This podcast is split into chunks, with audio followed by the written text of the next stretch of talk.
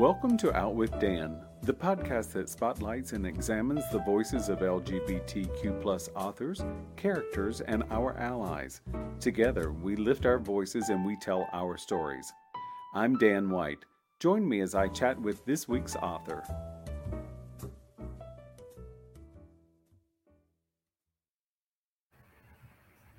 Welcome, everyone, to Out with Dan. I'm so excited that today I'll be speaking with Nicholas Garnett about his book, In the Pink. Welcome, Nick. Well, hello, and thank you so much for uh, having me here. I'm very excited. This book was so magnificent.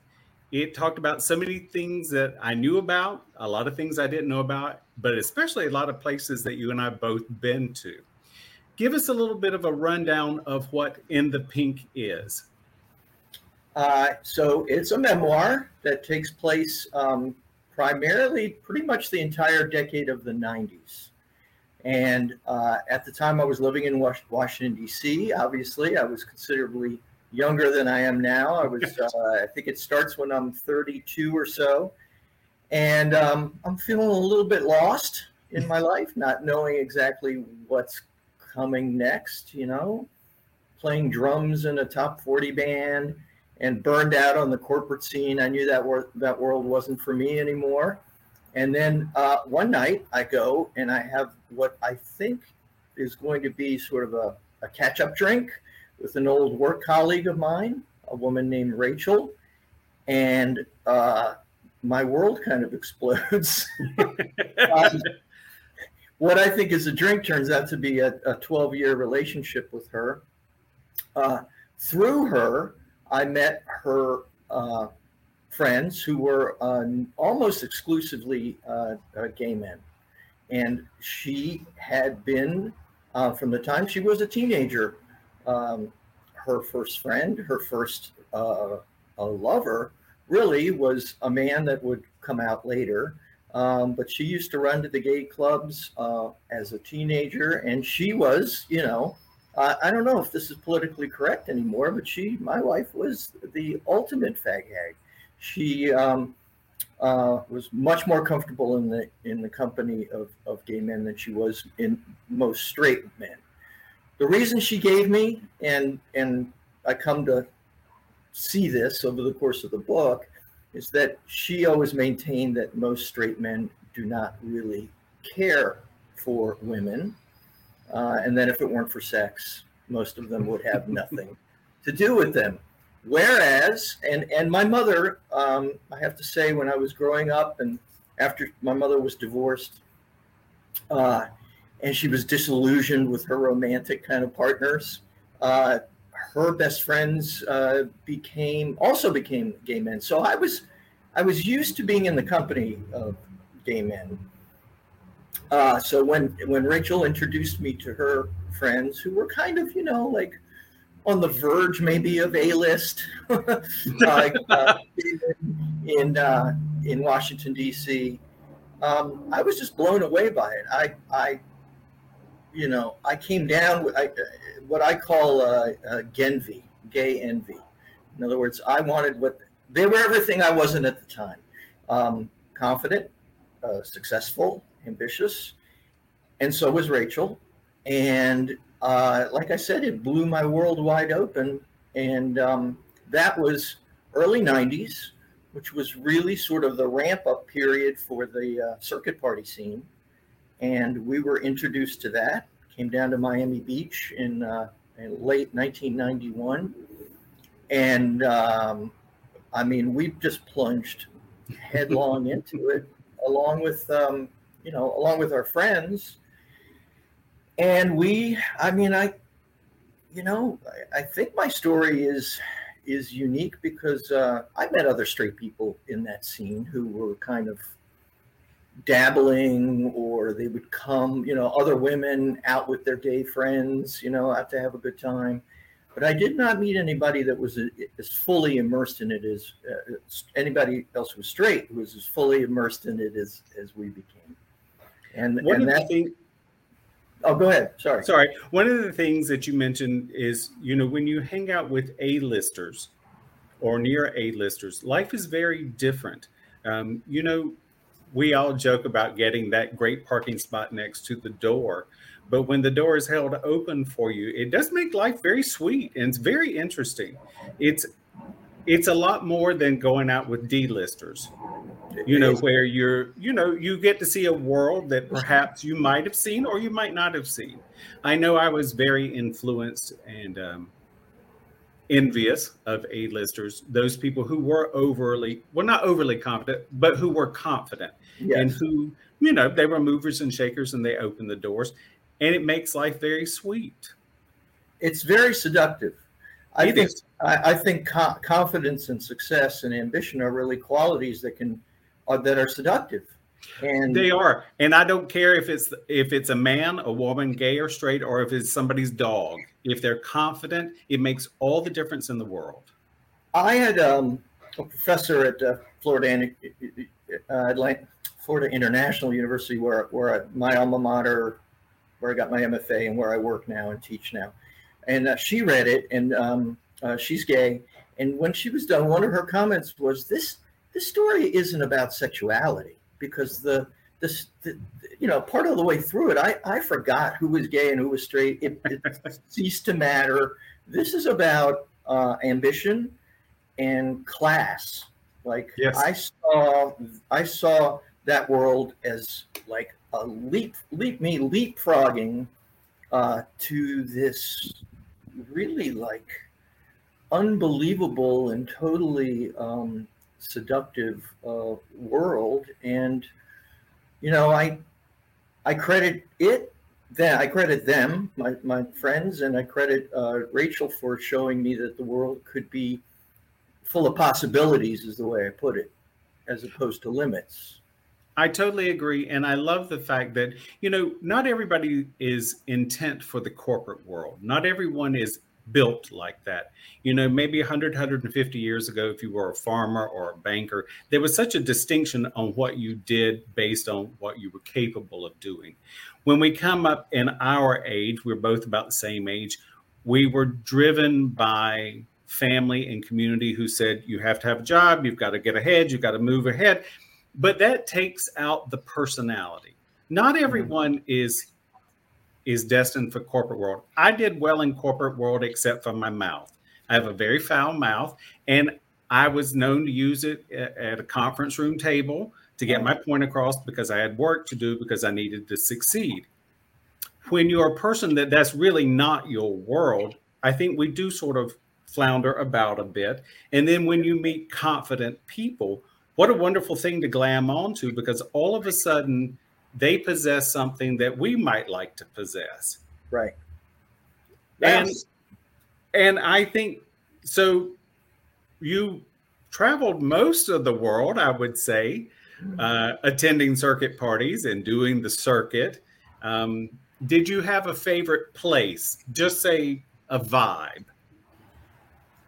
Well, the vibe, all I can say is, um, and I would say that Miami would be, if not at the top of the list, back now. I'm, I'm going back now to the 90s and the very early 2000s. And, um, and I'm talking about Miami Beach now in particular, which was a very different place than it is now. And uh, so uh, the party scene there, you know, uh, the white party and the winter party.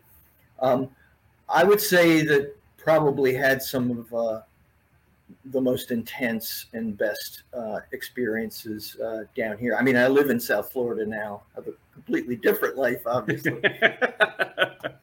but uh, uh, no, I was just going to say that that um, when that scene was working, when it was all working, there really kind of wasn't like anything like it. It, it completely uh, I've never felt so uh, connected.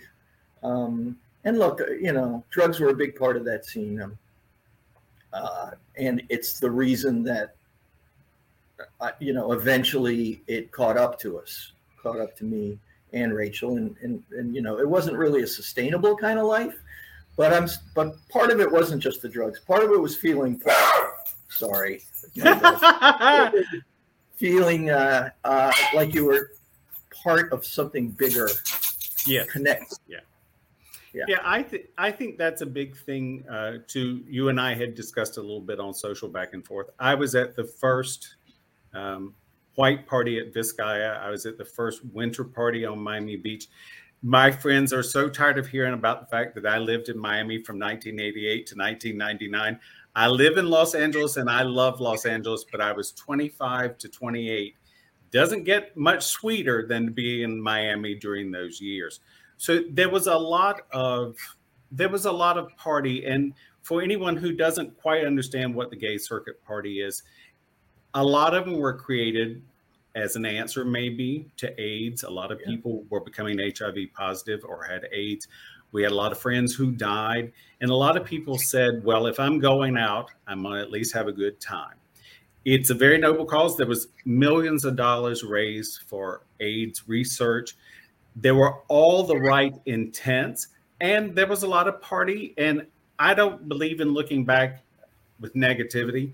Life was what it was. You know, we had a good time. Some people had a better time. Some people chose to sit home and not have a good time at all. And that's one's choosing. But it's nice to, I'm going to say this and very nicely, we're still here. So that's a good thing. I like that.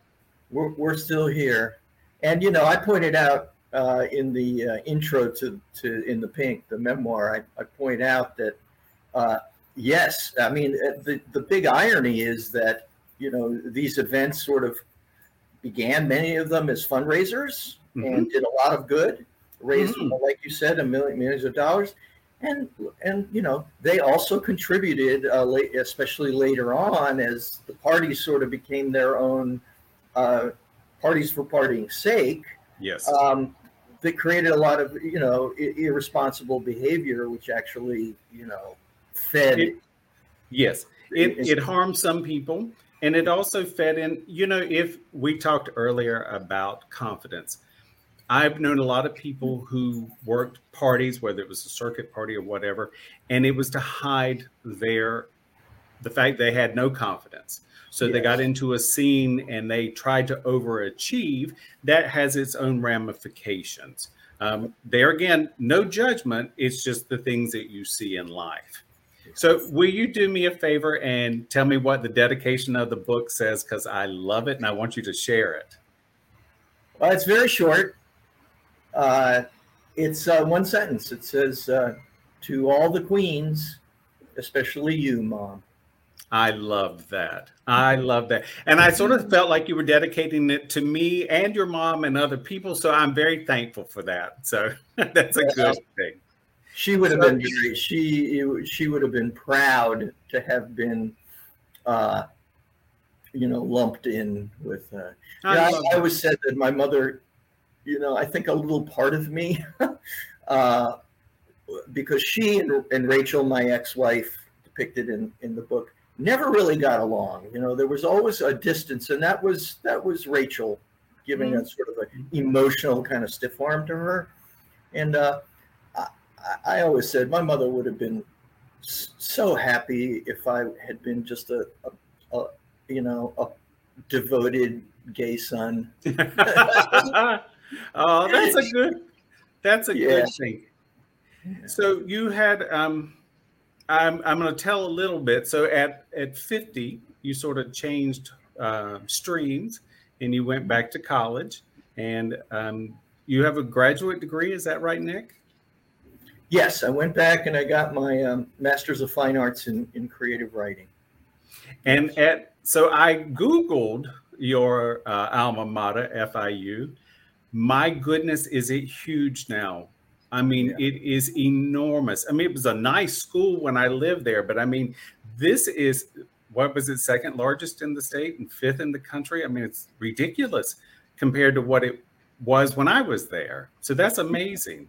It's it's grown by leaps and bounds. Um, and the creative writing department is uh, still a relatively small um, program that's embedded in there and uh, you know uh, the faculty has been there for most of them for a long, long time, and some some very good, prominent um, writers have come out of that program. So I'm I'm I'm proud when I decided that I was going to get serious about writing. Um, I resisted at 50 going back to school. You know, I hadn't been a, a student for you know more than 25 years.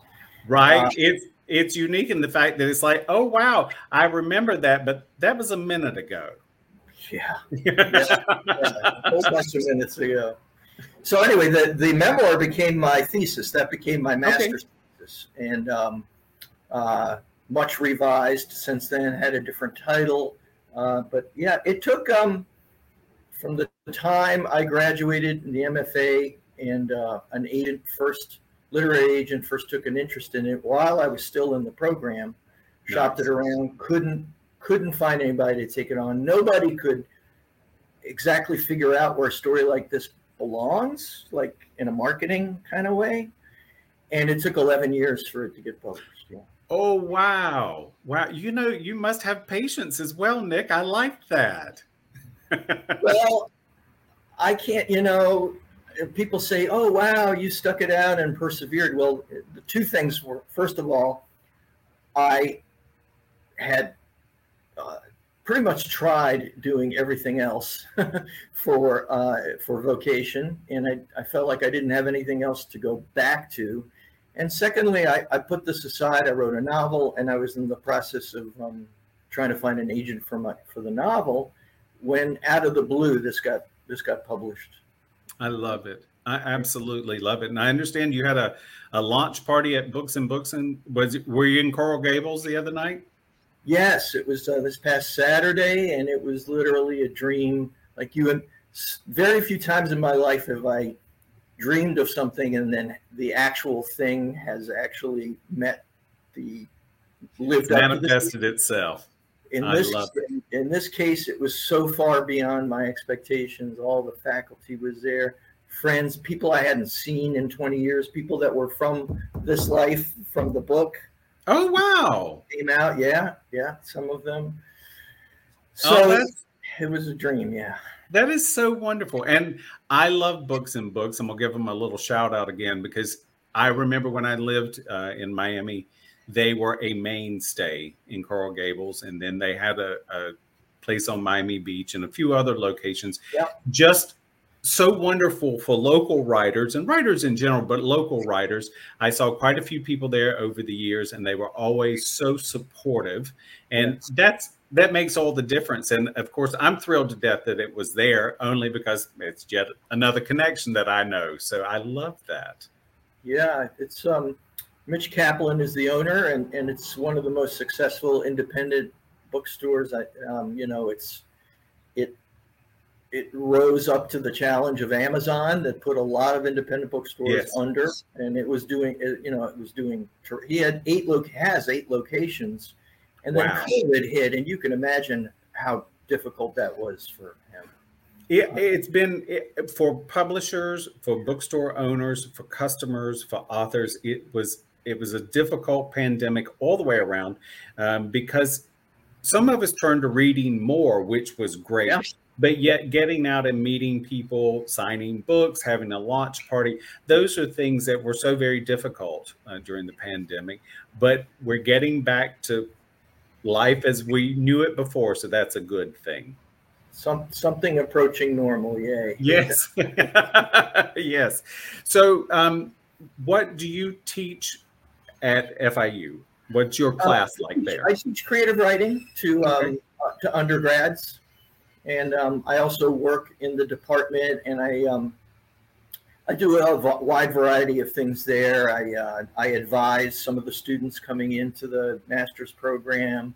Um, I arrange for visiting writers to come through, and uh, so it's a it's a hodgepodge of things. I, I teach um, teaching only one class this semester. All right. So you're back to a respectable living now, almost in a corporate world. Look at this full circle stuff. yeah. Yeah, it's uh, you know, it's it's academia. I I I, I still find it uh, different than corporate. Life. Absolutely. Um, Absolutely. It comes with its own unique positives and probably some negatives as well. There's a little bit of competition, but how anytime we're able to do creative things, how wonderful is that? I mean, it's I'm I'm uh, I'm so grateful, you know, and I um, I met my current wife uh, at a reading. it, uh, it was a reading actually from In the Pink. Nice. This this big public reading, and it was out. You know, the story I was reading was outrageous. It was you know sex in a hot tub and drugs and the whole thing from Fire Island, as you can imagine, doing the Yes. Uh, and uh, before I went on, I told the producer of the event, I said, This will guarantee I stay single the rest of my life because there's not a woman out there who's going to hear this and take a chance on a guy. But in the audience that night happened to be my future wife.